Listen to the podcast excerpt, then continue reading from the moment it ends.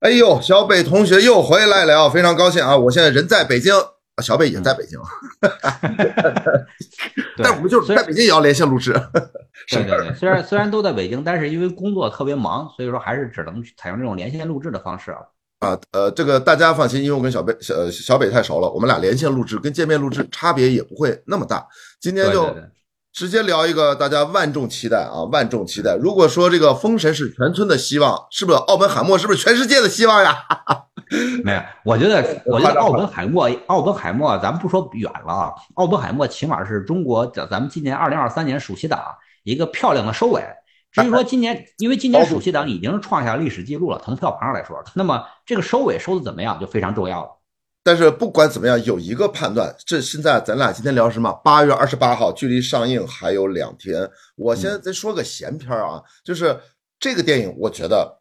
它肯定会跟好莱坞走出一个相反的趋势。芭比是奥本海默票房的两倍，在北美，我就觉得在中国就会相反。这个奥本海默别看三个小时，芭比前一阵炒的稀里哗啦的也很受关注，但芭比在中国只有二点几亿的票房，最多也就二点五亿。我觉得奥本海默至少得是芭比的两倍，跟好莱坞形成一个倒挂，这是我的一个初步的感觉。因为你也看了奥本海默，嗯，芭比，这是说句闲篇儿，就是这就是个市场很很幽默，我觉得正好就就对调了，嗯。但是我们对于诺兰在中国国内的这个票房也不能太乐观，为什么呢？因为虽然诺兰是这个在影迷这个观众群体中啊，就是非常的有声誉，但是呢，就是对于普通观众来说，就是其实你看之前诺兰电影在在国内的市场，它是一直是有一个上限的，好像也就是五六亿这么这么一个区间。对。那么再加上奥本海默，第一呢，它是一个人物传记片；第二呢，它又有这个三个小时这个时长，这两个因素加进来啊。所以我对这个奥本海默在国内的这个票房并不是特别的乐观。对你像两个芭比不也就五亿嘛，二点五个芭比也就六点五亿，所以也不会。我觉得是这样的，就是 五亿五亿左右啊，是诺兰在中国市场的基本盘。就是因为我看完奥本海默了，我认为奥本海默在诺兰电影里面肯定是排名前三的这么一个优秀作品。OK 啊，所以所以我觉得我觉得奥本海默在中国拿到基拿到这个五亿的基本盘，应该是还是有希望的啊。但只是就是你要是搁在以前呢，三个小时的时长是一个劣势。但是经过今年的暑期档之后，哎，我们会发现，其实电影片长不重要啊，它对票房的影响应该是不不会很大的。对这个，特别是经历了各种的两个半小时以上的电影的轰炸和洗礼。中国电影观众现在啊，这个屁股墩儿越来越沉，旁观管理的要求越来越高。这这什么呀？就是我，而且我我自己在看奥本海默的这个过程中呢，就是三个小时对我来说真的是转瞬即逝，完全没有意识到有三个小时的时长，这个电影就结束了。整个的节奏控制的非常的好。就是我在看奥我在看奥本海默之前呢，我一直有一个很大的好奇心，就是说。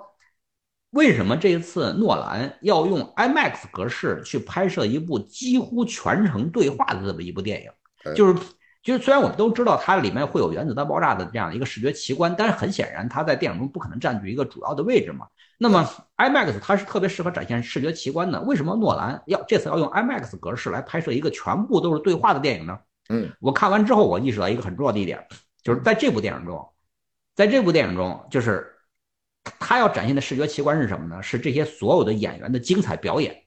所有演员的精彩表演构成了这部电影的视觉奇观。所以我觉得这点是特别重要的，它也是我们为什么要去看 IMAX 的一个很重要的原因。我给接着小北说什么？他呼应了一个很重要的电影，就是李安导演的《比利林恩的中场战事》。当时李安是用一百二十帧三 D 是吧？这样的一个形式 IMAX 来拍特写。我是觉得某种程度上，我看这电影，我一直在想，能经得起这么大量特写，通过演员的精湛的表演，然后去探寻内心世界，展示出整个人类在那个故事层面下。整个全人类的精神世界的那个最危机的那几刻啊，我我是觉得他用 IMAX 拍应该达到了这个效果，是震人心魄的那种效果。你会觉得真的哇，原来我不看这个电影之前，我其实不像你这么科幻迷或者科学熟啊，我真的不知道摁那一下还有一个什么连锁反应，就是说会把大气层烧掉。我我之前是不知道的。天哪，这这这帮人真的是肩负了全人类的命运，摁一下没准地球就要爆炸了。我这这啥玩意儿？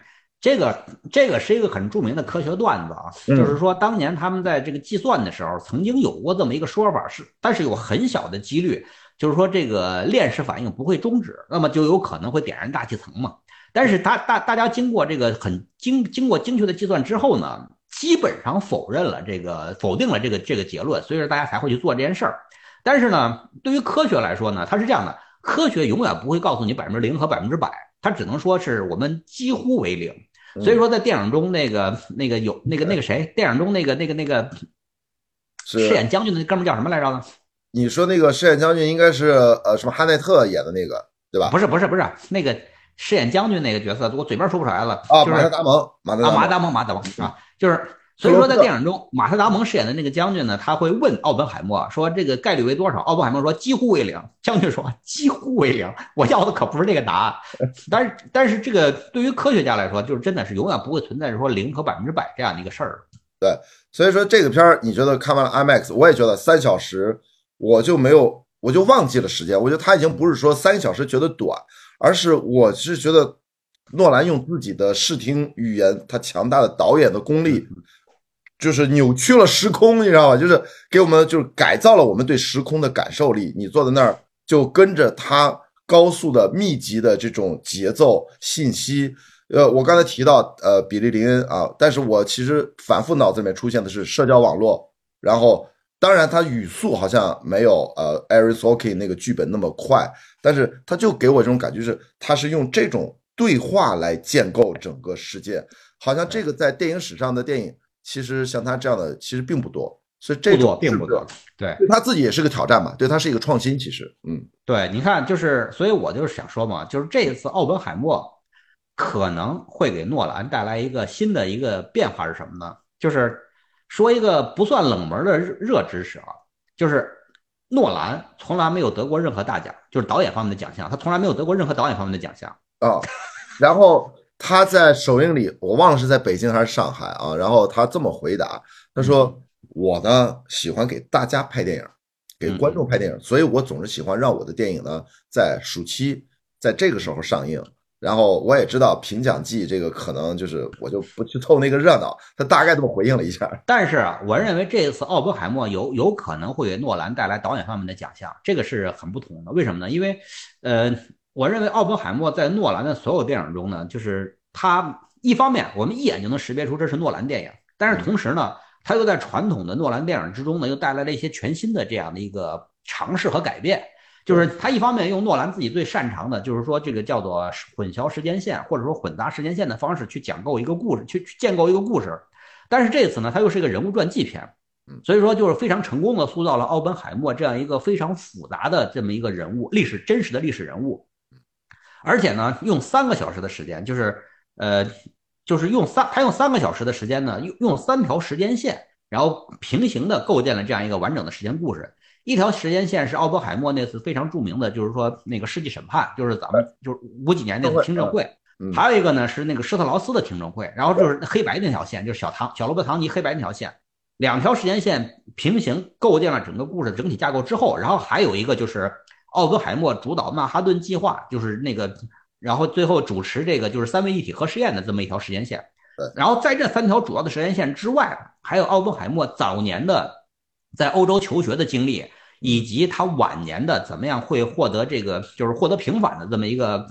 经历。简单提了一简单提了一对，他等于说用用那个三条时间线，然后构建了奥本海默一生。就是我们当当我们在说。在拍人物传记片的时候，最重要的是什么呢？就是这个人是谁，以及他为什么。那么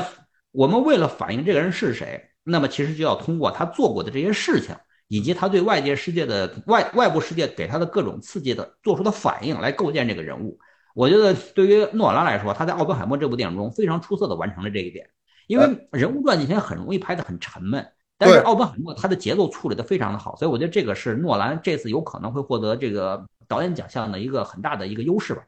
而且说到这儿再插一个小话题啊，嗯，诺兰并没有获得过主要的大奖，但是呢，他得过那个金鸡奖最佳外语片。什么呀？这都什么金？我我我是不是得配合打个名儿啊？什么金鸡奖都冒出来？没有没有，金鸡奖很好啊。然后，但是要 这说的太违心。然后那个呃。要补充一个线，还有一个线索就是奥本海默。刚才你说那三条线都很好，还有一条线就是他的情感历程。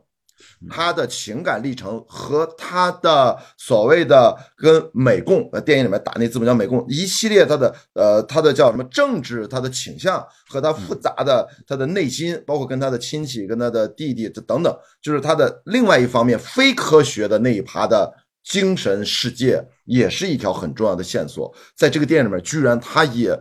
非常复杂丰富的呈现了出来。这个对导演的手法。要求非常高，他做的比较均衡，所以他呃，但当然我不知道那个原著你有没有看啊？就是我看那个书，他是明确的从剑桥开始。打头第一个镜头嘛，下雨嘛，他在剑桥就开始懵逼了，他在剑桥精神崩溃，你知道吗？然后就从那儿拍，然后时间线他的一生最后闪呃闪前了几个镜头，他变老了，老婆也老了，弟弟也老了，泰勒也老了，所有人都老了，还有那个 Robbie 也来了，然后他拿了一个牌子，也就到这儿。所以诺兰选择他的一生，其实是从他他十八九岁在剑桥，然后到后面，的基本到一九五几年，他这个世纪的听证会审判结束之后为主体。加了几个镜头是他的老年，所以这是导演的选择。我觉得还是对一个根据它是一个原著改编的嘛，因为它片头不是写了嘛，那是一个二零零六年获普利策传记大奖的一本原著，美国的普罗米修斯。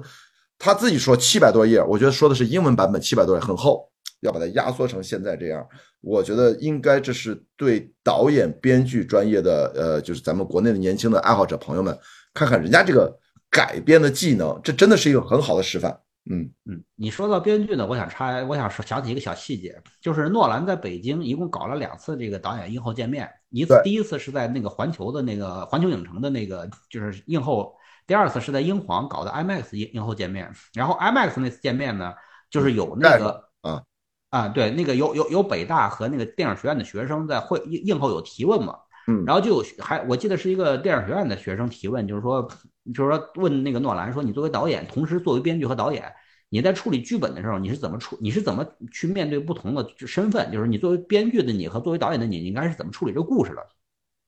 我记得诺兰导演就说过这个问题嘛，就是呃，其实我认为就是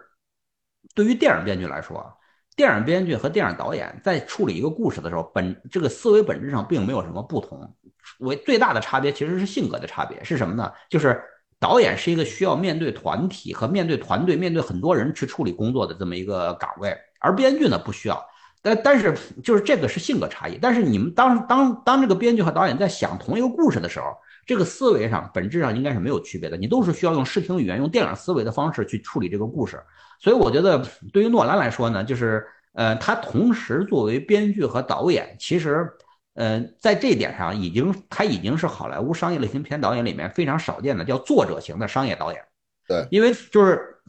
在好莱坞来说，很少有导演同时是兼任编剧的。这个一方面是能力的问题，一方面是这个就是好莱坞这个体系对于这个导演的地位的承认。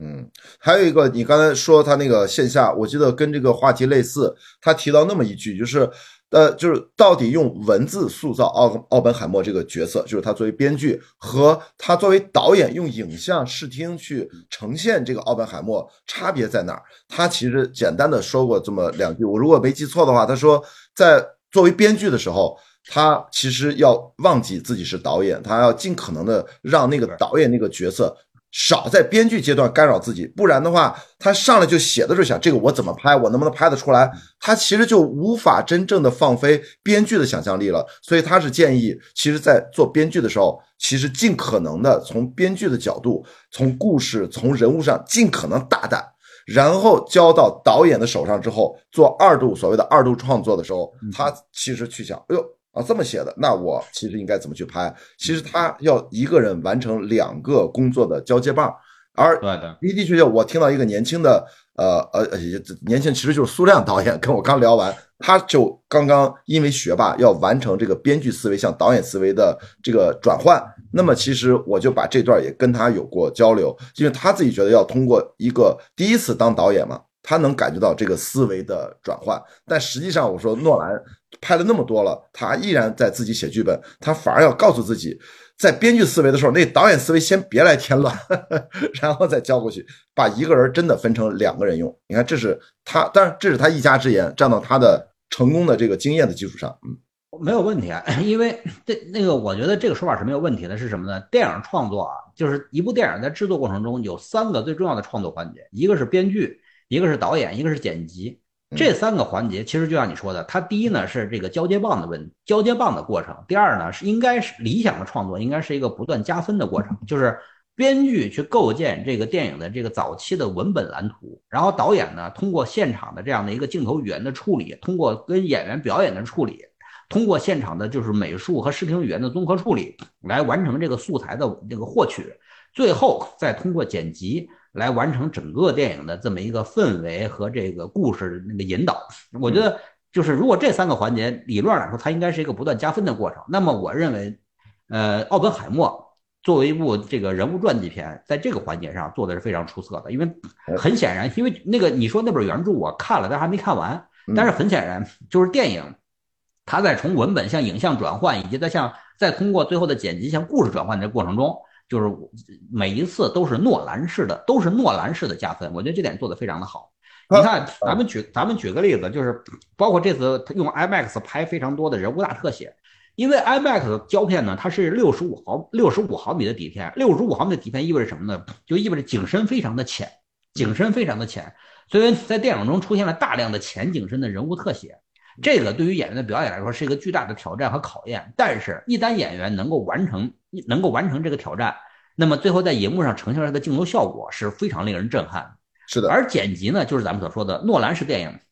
他把时间，他把时间线打打打乱，然后呢，按照这个就是情感情绪和氛围，重新再架构整个的这个时间线。那么在这一部环节上，就是。我们看到奥本海默的时候，一一眼就能认出来这是一部诺兰电影。但是这一次不同的时间线，然后集结在电影中的时间线中的这个过程做的也非常的出色。我觉得这个是非常非常值得影迷观众去去关注的。只是我只是我觉得可能对于大多数普通观众来说，在看这部电影的时候呢，嗯，多多少少会有一些不说观影障碍啊，就是你对这个背景知识的了解多多少少会影响到你的这个观影的这个。就是观影的这种享受程度，对，哎，对的，就是只能说你的程度的角度和丰富感受的那个信息量丰富不一样。但是如果你真的对这段历史一无所知，我是觉得你就蒙着去看，只要你是一个影迷，我觉得你能够充分的享受诺兰他想营造的那个氛围和情感。因为诺兰拍这电影，他自己也说了。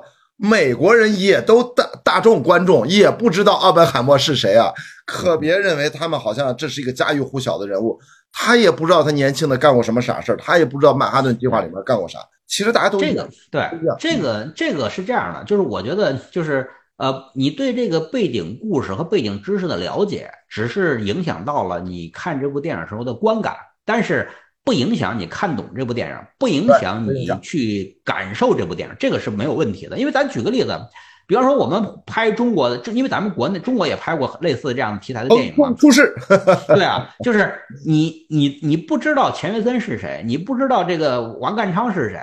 不影响你看这个故事嘛，对吧？你因为我们要看的实际上是说。就是我们怎么样去完成一个就是科学和工和科学和工程技术上的一个奇迹，然后以及这个过程中面对的自我怀疑和自我怀疑，你怎么样去面战胜压力等等，这些都是是人类情感共通的点，这个没有问题的。对，然后我其实要问你一个问题，我在八月二十六号我们在上海做了一场观影活动，其实有观众站起来，其实提出过一个疑问，我觉得。公映之后会有很多的观众提出，我想知道你从专业的角度怎么看？他说，影片特别是前一段，一开始从剑桥到了哥廷根，然后再到后面，就是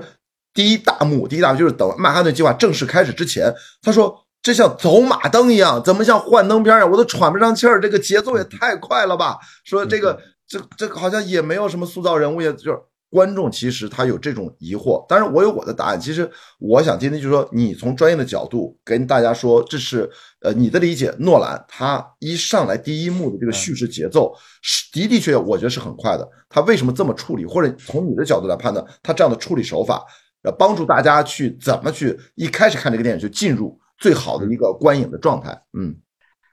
就是我觉得对于一个人物传记片来说，最难处理的其实就是第一幕。因为第一幕呢，就是第一你要建制故事，第二你要建制人物，也就是换句话说是什么呢？我们一开始的时候要让观众知道这是一发生在一个什么年代、什么背景环境下的一个什么样的故事，然后这个故事的主人公又是谁？嗯，就是对，尤其是对于像奥本海默这样的一个历史人物来说，真实历史人物来说，这个第一幕是非常难的，因为你看啊，就是很多这种人物传记片也好，或者说很多类似的故事也好，一般采用的方式是什么呢？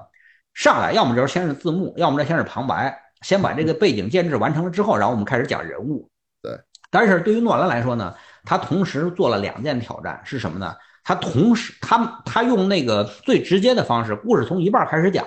然后直接告诉观众说。这是一个什么环境下的一个什么人面临了一个什么样的挑战？讲完这件事儿之后，然后他后面要讲的事儿是什么呢？就是这个人是谁，以及他为什么会成为他。这是前一小时完成的一个非常具有挑战性的工作。就是，所以你看，我们在电影一开始的时候，我们先看到年轻的这个奥本海默，在一个雨天的环境中，他先出场，然后是这个奥本海默在这个就是后面的听证会出场，对吧？那边还专门打了字幕，就是那个环节，那条时间线叫巨，叫叫叫裂变，裂变。对，施施特劳斯那条黑白线呢叫巨变。变。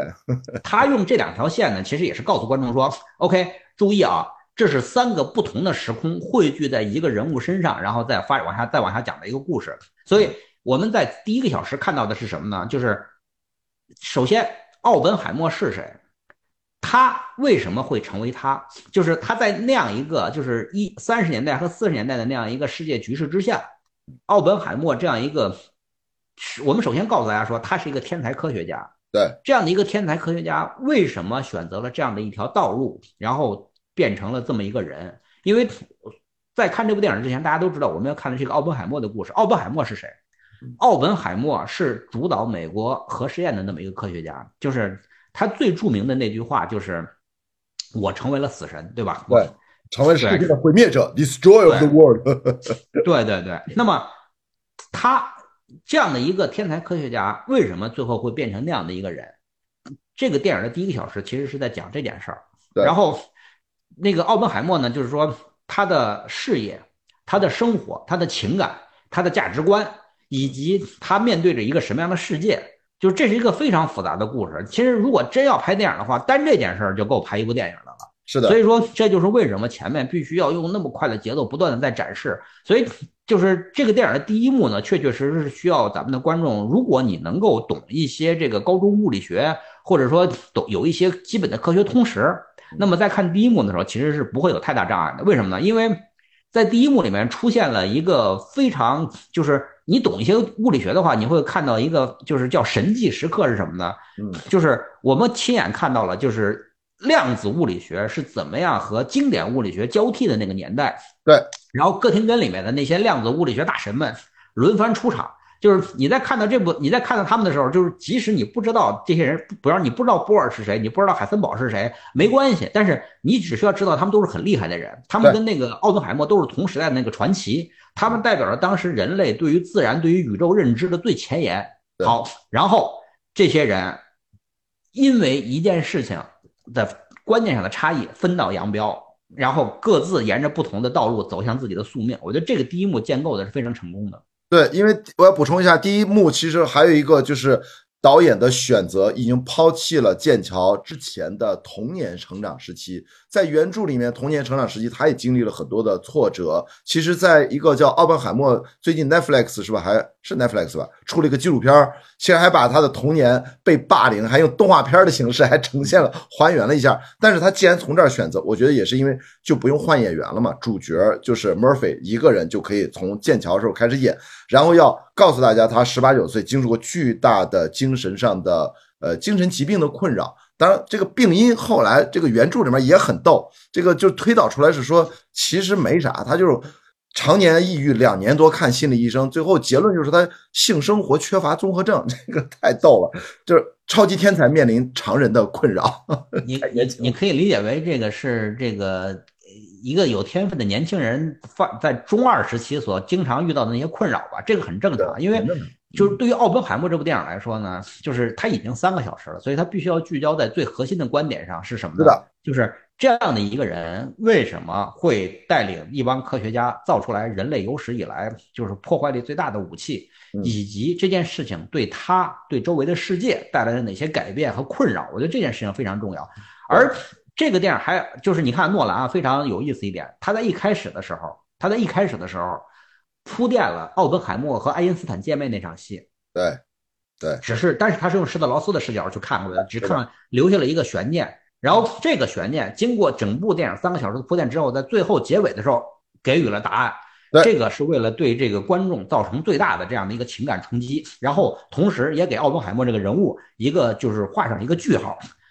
这个句号是不是完美不重要，重要的是什么呢？让大家看到奥本海默这样的一个人。当大家跟随着奥本海默这个人物的视角走完了三个小时之后，他到了这个结尾的时候，他他他能够明白，用自己的方式去明白这个人物。他所面临的困难、困扰和选择，OK，这我觉得这个是一个非常好的一个剧情上的设计。哎，所以你说这个设定，也就是奥呃，就是导演诺兰他很好的一个改编。我刚才说嘛，取舍很重要，年轻的都让他过去，包括他的情感层面，那个小黑裙那场戏，对吧？也就说了一一句话，就说：“嗨，你其实就是缺少跟人上床。”然后他就回应一下：“哎呀，我心理医生跟我说了两年多，你一句话就给概括了。”其实你看这。就一一对话，这两句台词已经涵盖了所有所有的信息量，把这个问题就这就是导演的选择，就是我认为这事儿很重要，但也没那么重要，所以就点到为止。但更重要的就是小北刚才说的，你刚才讲的跟爱因斯坦这场对话，其实导演最大的改编是什么？当年他拿那个泰勒说那个公式，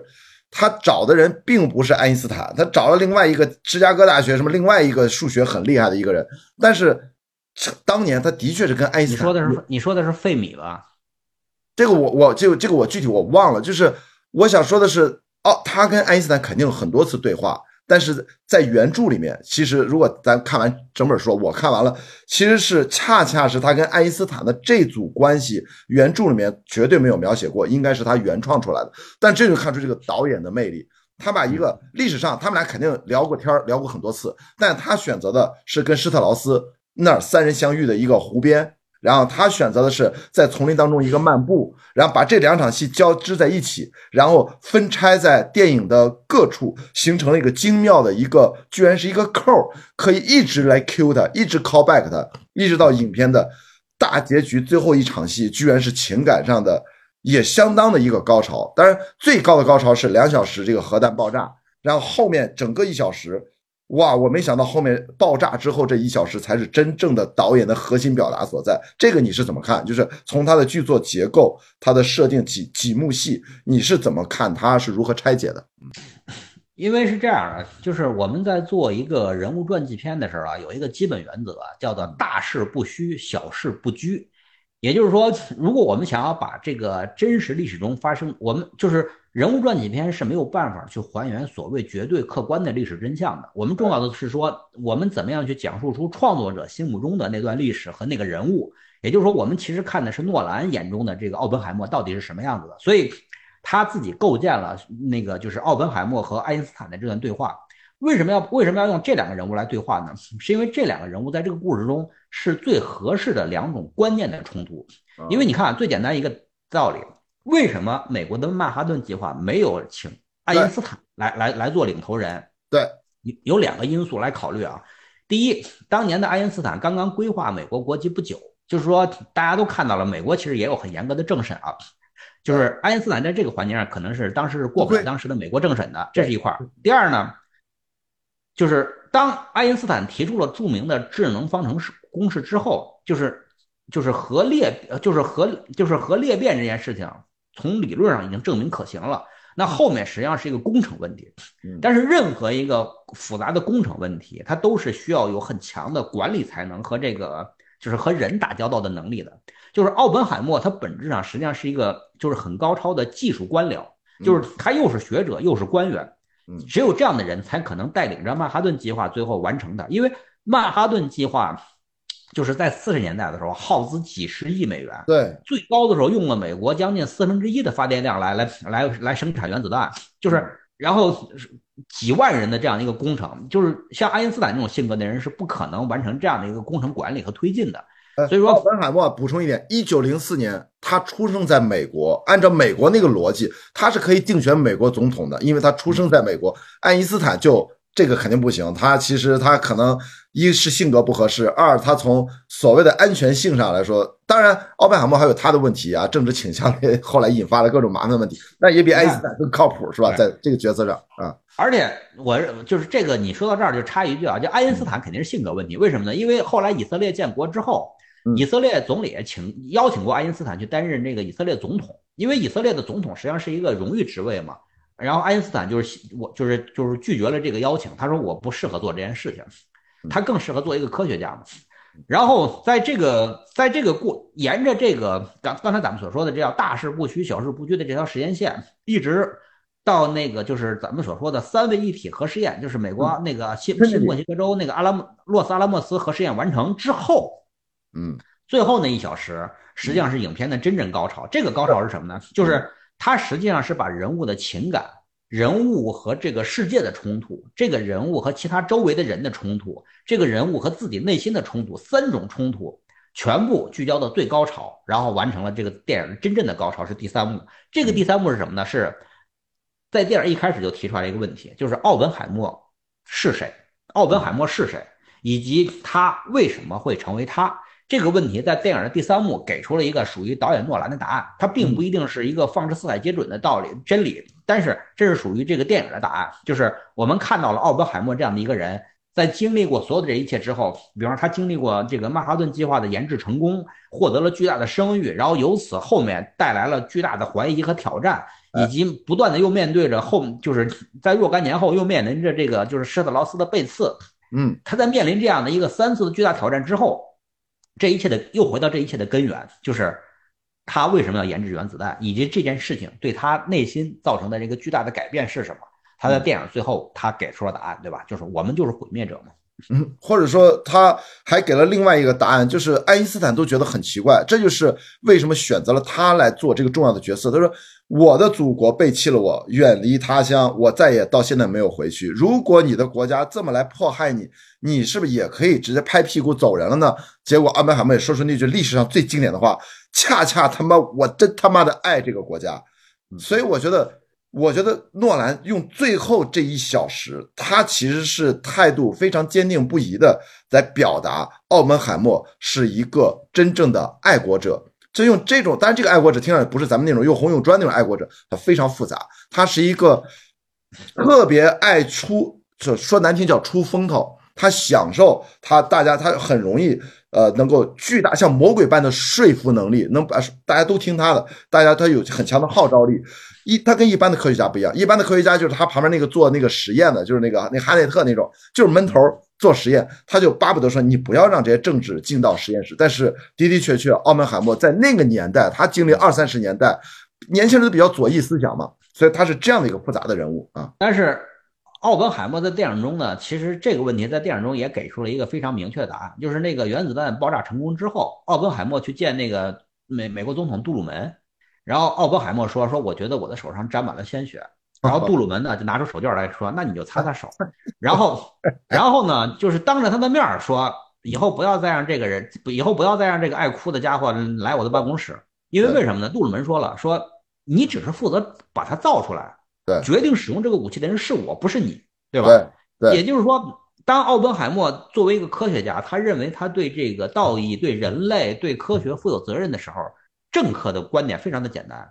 你就是个工具，你就负责把它造出来就行了。用用不用它，怎么用它，那是我的事儿，对吧？对，所以说在啊，在这个世界上，奥本海默其实是遭受了巨大的打击的。对，所以我刚才就说，它的复杂性在于，一方面他是一个跟一般科学家不一样，他有自己的抱负，他也喜欢这个光环，他对于当名人采访，他能施展他的很多影响力，他是很享受的。但另外一方面，他有着巨大的同情心。他有一颗温柔善良的心，但是他也非常的呃呃，就怎么说情感多变啊，所以他是一个复杂体。然后关于杜鲁门那个事儿，我看原著书里面说，当时当着他的面，他走出去时当天说的原话是让这个 son of bitch 给我滚蛋，就是用的直接是让那个，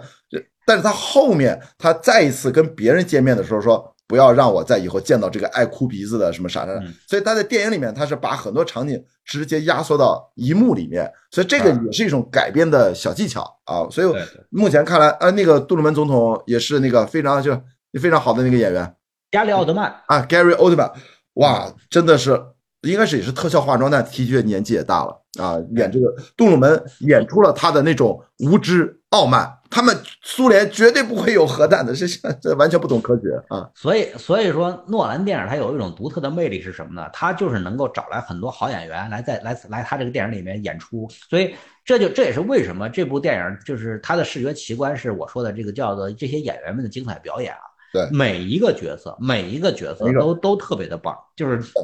就是你就是包括那些甚至没有没有名字的配角，你都会会对你留下一些非常深刻的印象。嗯，这里面我其实哪怕就是惊鸿一瞥，就是你刚才说那个海海森堡，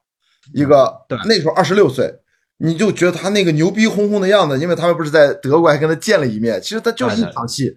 哇，你会觉得那个劲儿，那个说话的方式，就拿着下巴颏看人，就那种，但他当时的确如日中天，因为在那个历史背景下，奥呃奥本海默到了欧洲，赶上了量子力学第一波高峰的尾巴。然后他后来又参与了量子力学的第二波的高峰，所以在第一波的时候，就是一帮我看那个原著说嘛，他说这个量子力学在二十年代是一帮男孩子的男孩子们的学科，全都是奥利什么狄拉克，就就年纪算大的，超全是二十多岁二十出头，哦天哪，就这个一百年前。感觉好热闹哈！就是咱这次我就开玩笑，我那天八月二十号在现场说，大家有没有注意到？今天我们看了一部电影，是几乎是银幕史上平均智商最高的一个故事。随便拉出一个人来，都不是凡人，都是智商在超级高、改变科学史的人。然后含量很高，嗯，就是一百年前的这些年轻人，一百就是直接离现在正好差不多一百一百年嘛，对。一百年前的这些年轻人，然后呢，他们就是在就是叫做传统物理学或者经典物理学的这个大厦的基础之上，又起了一栋楼，叫量子物理学。然后他们从此彻底的改变了人类认知宇宙、认知自身的这么一个规则和方式，这点是特别重要。因为到现在为止，就是我们的物理学或者我们人类对于宇宙奥秘的探索，对于科学的认知的边界，仍然是没有突破一百年前这些年轻人划定的这个范围，这点是非常棒。嗯，那咱刚才说了一说，在说诺兰导演啊，说编剧啊，然后那你看，你刚才提到很重要的，就是在剪辑第三方面要加分。那这个片子的剪辑给你觉得印象最深是什么？因为我刚才提到，就说他至少有很明确的他的一些呃勾连，他摆放，哪怕一条跟爱因斯坦这么见面，其实就见过两次面，这两场戏居然穿插了，就是串联了整个戏剧当中最重要的一个一个悬疑点。一个钩子，那你从你的角度，你你你也是做导演，自己也剪片子，从剪辑上给你印象最深的，或者你觉得这个片子最大的特点是什么？就是电影，就是我一直非常好奇，就是诺兰导演的这个电影剪辑啊，他是他到底是在剧本阶段就确定了这样的一个叫做时空结构，还是在还是等拍完了之后在剪辑台上再去慢慢的找出来这样一个时空结构？我我一直比较好奇这一点，因为。因为这个，咱们现在看到的就是诺兰电影，诺兰导演的所有电影，包括尤尤其是这部《奥本海默》，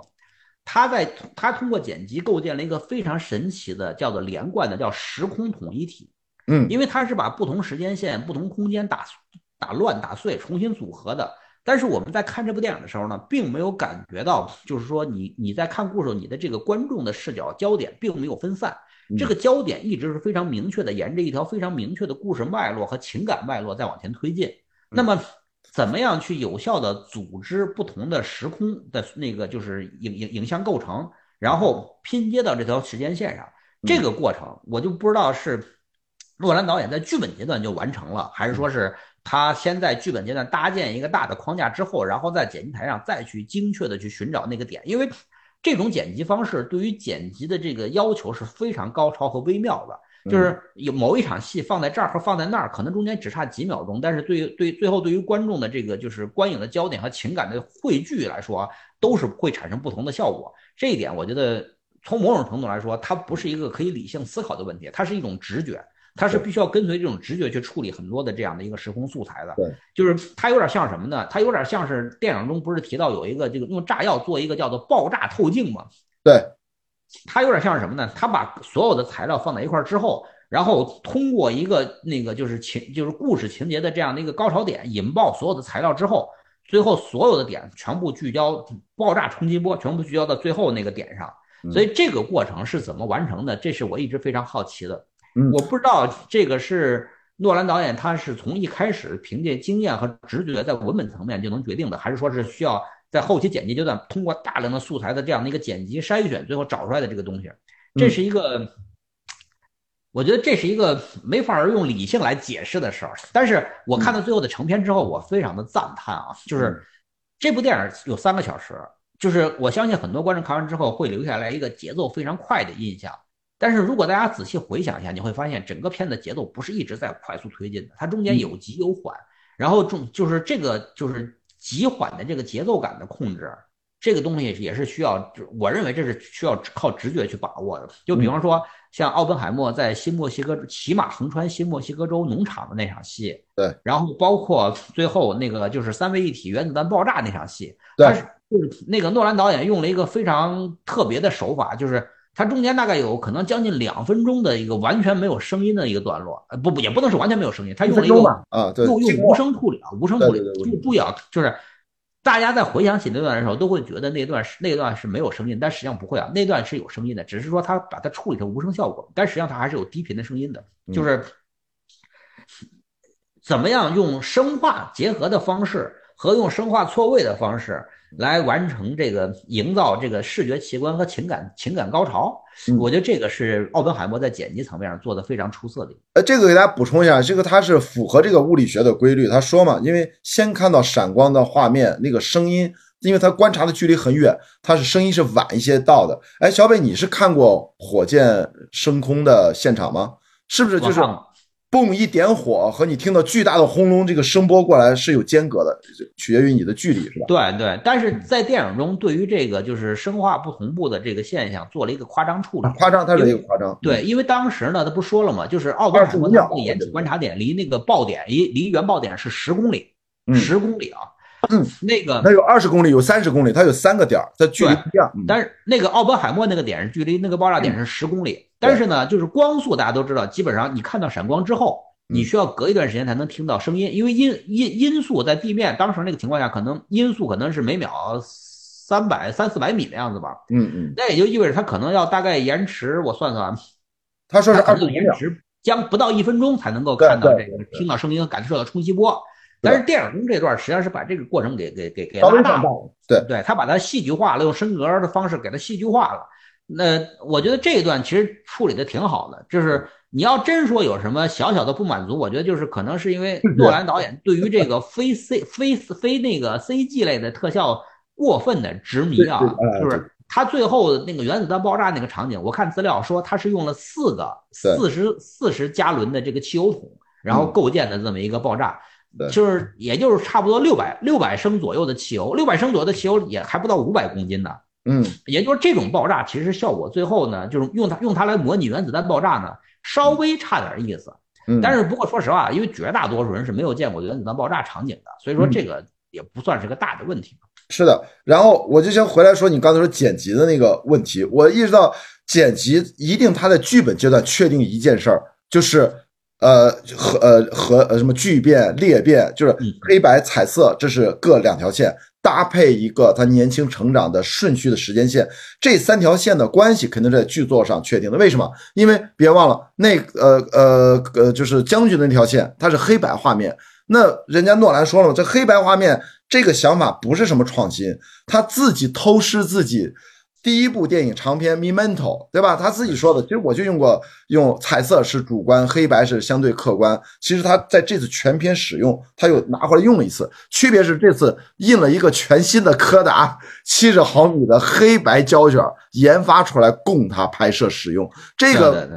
大很多人没想到，因为我们都以为它转制成黑白，人家就拿 IMAX 黑白。对你，你你说这儿，我插一个小技术细节啊。就是你在看这个，你看的是 IMAX 版吧？对对对对，两版都是 IMAX。对，你会注意到有少量的画面并不是一点九全屏的，哦，这个我没注意到，这没注意到。哎，就是有有它有少量的画面上下是有黑边的，是什么呢？这些画面说明应该是采用传统的三十五毫米胶片拍摄的。为什么呢？是因为就是因为 IMAX 胶片是六十五毫米的底片，它走起来的，你因为咱们都看过花絮嘛，它拍摄的时候会发出非常巨大的声音，就是导致你没有办法录同期声。所以说，你仔细你仔细回想一下，就是在这个奥本海默这部电影中有少量的，就是有上下有黑边的，就是大概是二点二点二零画幅的这个画面，这些画面应该是用传统的三十五毫米胶片拍摄的。为什么呢？因为我猜测啊。就是可能这些场景里面都是那个演员情绪需要非常饱满，演员表演非常需要很很高情绪或者很微妙情绪的那个段落，为了保证同期声的录音效果，所以说改用了普通的三十五毫米胶片来拍摄的。对，所以说这一条线就意味着什么？从剪辑的逻辑，我觉得他在剧本阶段应该是构思的很清楚了。他的的确确会在剪辑台上会有一些临时的发挥，做一些细节的细抠，我觉得这是可以的。所以我觉得他最重要的一个。呃，剪辑思路也是编剧思路，就是他会告诉大家用彩色和黑白都是听证会来作为主讲述，然后把所有的顺序的从剑桥哥廷根到曼哈顿计划到他后来，他是一个瞬时的这个观众其实是跟着这条线走，然后插切碎在这两条这个听证会。各自描述，各自闪回对应的，但是他怎么闪回，他基本上按照这条时间线是走，所以这个用这样的一个技巧方式，让观众看起来，呃，不是太有障碍，呃，唯一的障碍可能是，呃，咱看好莱坞电影这么多人物，可能有点脸盲，呃，人名有点记不住，仅此而已。但在整体的情感上，我觉得这个是很高超的编剧和剪辑的技巧。嗯，我我觉得片中出现了非常多的这个人物啊，虽然他们都有一一严格对应的历史真实人物，但是我觉得就是，呃，对我觉得对于起码对于中国观众来说啊，就是这些人物不会导致你脸盲，为什么呢？因为所有的其他的角色都是围绕着这个，都是围绕着那个奥本海默这个人物展开的，就是就是所有的人物，你你你，如果你不知道他是谁也没关系，为什么呢？因为你在电影中看到了这个人物对于奥本海默这个人物他做出的反应。奥本海默就是他给到了奥本海默这个人物，比方说刺激、压力或者各种反应。那么奥本海默呢，他针对这种外界的外界给带来的刺激和压力，他又做出了他自己的反应，然后跟随他的内心的变化一直往前走。所以说，这个片子里面就是小罗伯特·唐尼实际上是个非常非常重要的角色，就是他饰演的这个角色叫施特劳斯嘛，就是美国原子能委员会的主席、前主席。就是小罗伯特·唐尼为什么这条线为什么这条线是要用黑白来拍？因为小罗小罗伯特·唐尼这条线实际上是。在片中非常重要的，仅次于奥本海默的第二条支线，就是这两条线构建了整个电影的这个故事的这样的一个基本框架。所以这也是为什么就是要要找小罗唐尼这样的演员来演这个角色。因为如果缺了这个角色的话，只靠奥本海默一条线的话，这个三个小时电影会让大家觉得会有些重复，或者会会有些这个就是拖沓。但是有了小罗伯唐尼这条线之后，你经过前两个小时的整个的完整的铺垫和各种视觉奇观、人物关系的展示之后，第三个小时。嗯，就把奥本海默这条故事线所营造的所有的情感，在第三，在在在在施特劳斯就这条黑白线上给予了最大的爆发，然后最后回到奥本海默这个人物的内心，再回到他和那个爱因斯坦见面那场戏，嗯，就等于是什么呢？就是完完整的这样的一个环形叙事。我从这里开始，然后经历了一切之后，又回到这里结束。但是我们真正的此刻，真正的理解了这个人物，他到底是。他是谁，以及他为什么是他？我觉得这个是这样的一个环形叙事结构很重要的一点。还有一个，我觉得这个电影它之所以好看，为什么大家三小时投入进去，就是它这个电影它一般啊，我们经常说一个电影很难看，说这个电影没有反派啊，就是现在呃拍电影反派就是这天气自然灾害是反派，这个电影里面反派太多了。比如一个，你看真正的最大的反派，其实我某种程度上可以说是这个原子弹本身，它就是反派，它是一种魔鬼的武器被发明出来。我觉得是这样的，就是对于奥本海默这样一部电影来说呢，它不存在反派这么一说，是什么呢？它实际上是阻力，阻力就是或者这么说，就是这个角色对应的。冲击他的力量，比如说，哪怕他现在反法西斯嘛，那本来还有那个都没正面出现，但是真正对他压力最大的，居然是意识形态问题。最后对他一个听证会是这么一帮，这是一帮官僚对他的这样的一个冲击。然后真具体到戏剧层面的人物，所谓的反派，你看施特劳斯，他就是对他是一个针锋相对的一个人物，甚至里面的啊，你要是按照这个标准来说的话，在这个电影中，除了奥本海默之外的所有人物都是反派。都在不断的都在不断的给予他压力。就是这个电影讲述的用了三个小时，讲述的就是奥本海默这样的一个人，他怎么样去对抗他外部的世界，嗯，就是这是外部的是由人构建的世界，嗯，他怎么样去对抗自然科学构成的世界的挑战，以及怎么样去对抗他内心。他内心对自己的这样的一个对抗，就是这是一个三个小时的不断的在对抗压力的这么一件事情，而且这三个压力是逐渐叠加上去的。就是一开始奥本海默对抗的是自然和这个邪邪恶和这个共同的，就是大家就说纳粹嘛，他对抗的是他对抗的是自然科学，就是链式反应能不能成功，对吧？然后怎以及我们怎么样让它成功，然后以及我们我们为什么要这么做，他要给到自己这样一个压力。后面呢？第二个小时呢？他对抗的是说这件事儿能不能做成功，原子弹能不能被做出来，以及我们为什么要用它。把这个这，然后逐渐的从这儿开始，就是进入到他的内心。嗯，第三个小时整个的都是在讲述奥本海默怎么样去对抗自己的内心。就是我们通过前面两两个小时，我们已经知道了奥本海默是谁，以及他怎么样成为了那个他。然后那这样的他在面对这个他过去的所有的历史带来的压力之后，他又该做出什么样的选择？电影没有给出一个明确答案，但是我相信每个观众看完之后都会得出自己的答案，对吧？对，所以我们就你这么一解释，就说其实我们并不一定用反派来界定他，就是他的阻力，他的阻力无处不在，把他从他的一生当中，他又是一个非常特立独行的人，哪怕你看研究炸弹。泰勒比他更激进，泰勒还给了他很大的阻力，但最终他也知道泰勒成了氢弹之父。那泰勒也是个狠人啊，对吧？所以他身边呃，就刚才说那个将军，对吧？其实也是对他有一个很大的阻力，然后一直在其实给他穿小鞋，甚至构陷他、陷害他。然后更别说整个的国家的意识形态，呃，然后是纳粹还有这种武器带来的真正的对全人类的毁灭、精神上的这种阻力，再加上他的精神世界，别忘他的老婆对他，他怎么把这个婚姻关。关系维持住，还有他那么那么爱爱那么多的女性，对吧？在电影里面，他这段女性的关系，他至少有三个人物都正面出现，这个也很复杂。所以这个电影它好看就好看在这么一个天才无处不在的阻力，他要走完他这一生，能不精彩吗？对吧？对，所以简单的说是什么呢？就是我们就说回到就是呃。在做人物传记片，或者说在做为什么人物传记片有时候很难拍啊？就是因为，就是尤其是中国电影，咱们基本上没有办法做人物传记片的，因为很多原型人物都还在世嘛。就是为什么人人物传记片难拍呢？是因为大部很多人物传记片不由自主的就拍成了好人做好事儿，你知道吧？好人做好事儿，这个事儿本身没问题，但是做成电影它就不好看。因为我知道你是好人，我也知道你要去做好事儿，然后你就顺理成章的把这事儿都给做了。我作为观众，我在旁边看的时候，我说哦，OK，没问题。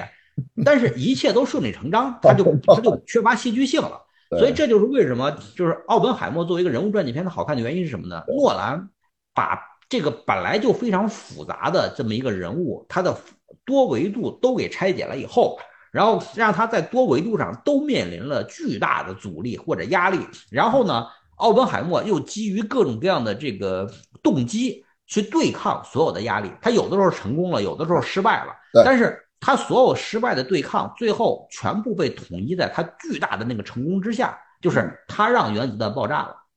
至于说原子弹爆炸之后给他带来的伤害，给他带来的怀疑，以及以及给他带来的后续的连绵不断的这些伤害，这些最后都会被统一在这个巨大的成功之下。那么。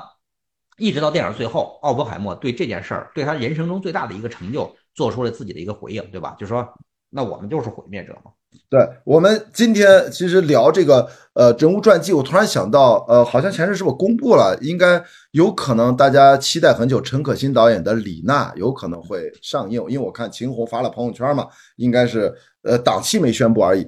我们都知道这个可能不知道上映那个版本啊，可能各种的修改啊、补充啊，甚至怎怎么怎么样，我们也都期待一下，因为这好像是因为夺冠，你觉得算夺冠，它是个群像嘛，还略略不一样。李娜是一个独角戏哦，嗯，对，因为夺冠这部电影呢，其实就回答了你刚才那个问题，嗯，因为据我所知，夺冠这部电影它最早应该叫《郎平》，哦，然后后来改名叫《中国女排》，然后再后来再改名叫夺冠。其实我们从这三次改名，我们就能看出来，这个电影从类型角、从类型和视角上已经做了非常大的变化。它从一个人物传记片变成了一个就是事件电影，对，然后最后变成了一个更大、更模糊的、更大范围的一个事件电影，更模糊，对，更模糊。一开始对，一开始这个电影明确是说它是要讲郎平的，然后呢，把它最后放大，变成了一个集体感，它它叫中国女排嘛，那 OK，郎平也是中国女排的一部分的。我们是在讲一个就是团通过一群人的这样的一个时代命运来讲述一个时代，这个这个也 OK 也没问题。对，再放大变成夺冠。连女排都去掉了，都对，你都不知道是不是讲女排的事儿。然后他就从一个人物传记片变成了一个体育电影，这个中间是一个巨大的差别。那么你的视角，包括你的情感，包括你对选取素材的这个角度，都发生了很多变化。所以，所以这个就不知道了，也也可能就是，比如你说的那个李娜那片子，据说据说已经改成片名叫《独自上场》啊啊，对，从人物传记片变成了一个体育类型片，那这是一个非常大的不同。就好比说，我们把那个，就好比说，我们把这个奥本海默改成这个叫三位一体一样，你知道吧？或者改成改成叫洛斯阿拉莫斯是一样，那它它不一样了，这是两部不同的电影了。所以这个奥本海默，大家啊，所以一定要知道，这并不是一个展现原子弹什么相关的什么一个巨大的一个题材的一个战争片、历史片，它不是，它是个人物传记。所以很多人啊，哎哎。哎，你怎么这样呢？我我我的呢？我的澳门海默我也有啊，我也有这杯子，就就就在边上。哎，去哪儿了？然后呢？所以在这里面，如果你抱着那种期待，说看原子弹怎么样造成了在日本投下去那种灾难场面，对不起，这个电影它不是那样的灾难片。所以这个电影里面非常克制，导演非常明确。我觉得这也是导演的人文关怀。小剧他并不去叫什么剥削式的呈现那些惨烈的画面，然后来。那种奇观，它完全取舍掉了，所以提醒大家，你要有这个期待，你是看不到的，那不是重点。嗯，就是这也是为什么这部电影是要要叫奥本海默，要用奥本海默的视角来回顾这个人类历史上最重要的时刻之一啊，是因为，呃，在二战末尾对日本投放原子弹这件事情，我们实际上是没有办法得出一个统一的结论，因为你看到现在为止，就是。当年那个驾驶轰炸机向日本广岛和长崎扔原子弹的那两那两架飞机的驾驶员，嗯，一直到那个就是终生，都对此事非常的自豪。就是这个本身是你是没有办法做任何的这种那个去深入探讨的。为什么呢？它取决于你的立场，取决于你的这个视角，取决于你在史史历史之中用什么样的眼光去回看。就比方说，我们作为中国人。我觉得，OK，这件事儿没有任何问题，嗯，对吧？嗯，我们在在这件事情上，我们没有任何的，我们没有任何的历史包袱，没有任何的这个负罪感，没有任何的内疚。我们我们最大的这个。那个那个遗憾是来自于说，为什么我们的原子弹来的这么晚？我们六四年才炸了中国第一颗原子弹。我觉得就是在这个事情上，对于你要期待，如果你报错了啊，你可可能会说啊，有点不满啊，不是原子弹之父吗？连原子弹都没有都没有看到，没有你你他就不让你看到，他运到有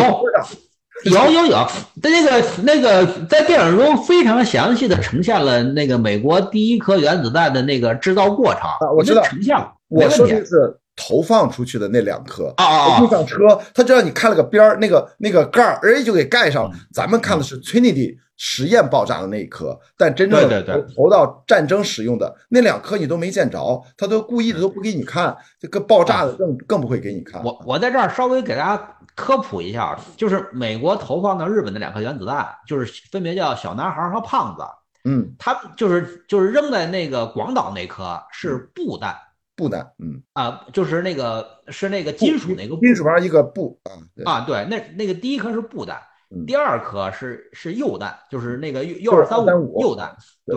然后呢，这两颗原子弹呢，采用的都是两种不同的技术方式，一种叫枪式，就是因为大家都知道这东西它有一个临界质量的问题嘛。枪式是什么呢？就是有一个圆柱，电影中有这个细节啊，有一个金属圆柱。用爆炸的方式打进去，然后把它聚合成那个临界质量，然后引发核爆炸。对，然后那个还有一种是，就是咱们刚才说到那个叫爆炸透镜，它是球式的内聚爆，它是用那个就跟足球似的，足球的，你看足球为什么是为为什么足球是圆的呢？它用三十三块六角形的皮给它缝成缝成一个圆形之后，然后爆炸的时候把中间那颗那个 U U 二三五咔压缩压缩到临界质量，然后引发这个引发这个就是核裂变。所以就是。当时美国呢，就是倾尽全国之力，一共就造了三颗，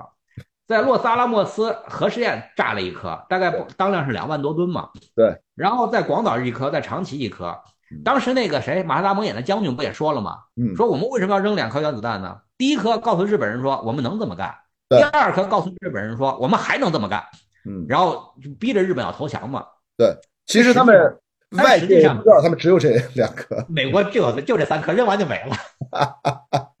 好吧，这个这就是一个战术心理啊，反正这个就说来就复杂了。反正这哎，这个电影这个音乐怎么样？是不是跟之前的诺兰的电影有相似之处，但也有明显的不同？我觉得他的音乐无处不在，你是怎么看？哎，就是你看的是 IMAX 版吧？就是我当时我看的时候，我边上坐的是那个富康，咱们著名声音指导，哎。然后我看完之后，我还我还跟他聊了一下，我说我说付康老师，你有没有觉得这个声音有个别段落有点有点大的，有点震耳欲聋了？付康老师说，这就是 IMAX 的正常标准啊，它这个 IMAX 的响度就应该是这样啊。你如果你觉得这个声音有点大，那是不是因为你以前看那个 IMAX 听的响度不达标啊？我说哦，是吗？哎，因为因为我在看的时候，我真的就是有个别段落，那个声音已经大到我都就是我的座椅都在都在震震颤了，你知道吧？嗯嗯嗯。但是，我我相信付刚老师啊，就是那说明什么呢？这个是 IMAX 的这个响度和这个声音应该就是这个样子的。就是这个片子里面这个作曲非常特别，因为诺兰以前一一直是在跟那个谁汉斯季默。啊，对，诺兰以前是在一直在跟汉斯季默合作，后来他上一部片子就是这个《信条》，因为汉斯季默档期冲突，他就汉斯季默干沙丘去了，所以他换了个作曲。这次又是那个《信条》的作曲。对，我觉得这次奥本海默的这个音乐非常的棒，非常的棒。就是虽然铺的很满，但是所有的位置都特都是恰到好处的。就是呃，就是怎么说呢？就是再加上他很多地方故意做的那种生化分离的处理，所以我觉得这次的这个奥本海默的电影原声啊。嗯，我推荐大家听一下，真的不错。因为诺兰自己说，这次他因为在音乐创作之前没有任何头绪，他不知道该怎么办。他唯一后来有了一个想法，找来这个作曲家跟他聊，就是他用小提琴的独奏来作为诺兰角色的情感的铺底。因为这个音色，他小提琴的演奏家也是情绪，都是跟着演奏家的心情。他能够也是变化多端，所以他是跟这个作曲家形成了一个很紧密的音乐创作过程。他说是好像每五天、每周都要到一起，我拍了哪些素材给你看，然后你做了哪些小样给我听，然后他们是这样的同步往前推动，共同创作音乐，大概是这么一个创作过程。嗯，所以你看啊，就是诺兰在电影音乐的这个创作过程中啊，跟很多的导演不一样是什么呢？因为这几年，尤其是像这几年好莱坞这种超超超级英雄电影、漫威电影这个。普及啊，带来了一个非常糟的一个创作趋势是什么呢？就是大家现在全都是拍完了之后，然后剪的时候用很多参考音乐，然后剪完了以后丢给作曲，说行你就按照这个参考音乐去弄吧。那个时候其实对作曲的创作空间已经极大的压缩了，作作曲基本上没有什么创作空间了。嗯，但是你看诺兰导演，就是其实我知道还有很多很好的导演也是这么干的。他在剧本阶段的时候，作曲就开始工作了。哎，是的，每场戏每场戏，然后给到这个这样的一个音乐动机。嗯，然后呢，然后在这个电影拍摄过程中。然后作曲根据实际拿到的这样的一个粗简的画面小样，然后不断的再去调整那个音乐的创作动机，然后这个音乐是实际上是跟着电影创作一块同步进行的，这点是特别重要的。虽然说略显奢侈啊，但是这个是一个我觉得值得现在很多这个电影创作者去借鉴和参考的一点。呃，沃尔善在《封神》里面也是这么创作的，就是沃尔善导演在《封神》里面也是这样。他很早的时候，在剧本阶段的时候，音乐就已经作曲就就已经开始工作了。然后随着那个不断的拍摄，然后作曲也不断的更新更新更新，然后一直到最后剪辑过程中，音乐一直是在不断的这个在在在在迭代的。虽然这样会让作曲的工作量大一些，但是最后出来的这个音乐跟电影之间的配合度就会特别的好。所以我觉得，就是这次这个奥本海默在音乐这个层面上。也做得非常的出色。现在那个呃电影原声，奥本海默的电影原声已经在那个网上可以听到了，大家有空可以找来听一下。如果没记错的话，它应该有九十多分钟的一个原声音乐，其实长度非常长。这电影一百八十分钟嘛。然后的确，刚才小北说了一个“奢侈”二字，所以我马上跟你一样，我就联想到了，哎，这这人又把杯子举起来了，哎，这我也有这杯子，我也有 奥本海默的杯子啊。然后其实我也联想到了《封神》，就你会发现，优秀的电影创作者。的的确确，他们是用最奢侈的方式去精雕细琢自己的作品，从每一个角度去精雕细琢，从画面、声音、音乐，所有现场、服装、化妆、道具，对吧？而且你看这个片子，它真的就搭了一个小镇嘛，基本上是就愣，它就在原址，就在阿拉莫斯，他就在那原原来那地方就搭了一个，这个对他来说最最麻烦的啊。对，因为奥本海默的制作成本是一亿美元嘛，我觉得这个是允许他这么去做的，对吧？就是大家就电影上映之前不都有大家都在玩梗吗？说这个说那个一会儿原子弹爆炸的时候，咱们就只能拍一条，所以一定要把这个景别卡好了什么的，很无聊。好吧，就是就就音乐就提醒一句，就是这个诺兰自己说啊，就就我那天在现场活动，大家都在调侃，最后就变成了诺子说，因为我不是参加了他两场对话，他经常他真的是他说的原话，我只是引用一下，不是我的观点。他说这个电影的音乐，他的确是最后作曲对应着画面。就最后检查了一遍，完全是最后定剪版，一点一点音乐都是对着画面做的，所以并不存在说一段怎么铺一条，没有铺，都是作曲随着画面一帧一帧、一格一格这么去把这个作曲全部修订完成，去完成的，是非常非常仔细。好吧，这个我们今天就是拉七杂八，其实说了这么多，还是很开心。就是奥本海默，他就是一个能让人。展开不断的去联想，可以去充分的去分享这样的，呃，毫无疑问是优秀的作品，对吧？咱们俩应该给都是不得不看吧，应该是不得不看，我觉得肯定是不得不看。OK，那希望大家早点去影院，然后抓紧时间，然后找到你最近的那块最大的荧幕，当然看看兜里剩多少钱啊。好嘞，量力而行。哎哎哎，好吧，好，那我们今天感谢小北，我们期待下次啊，暑期档下半场的回顾。好，下次见。朋友们，拜拜。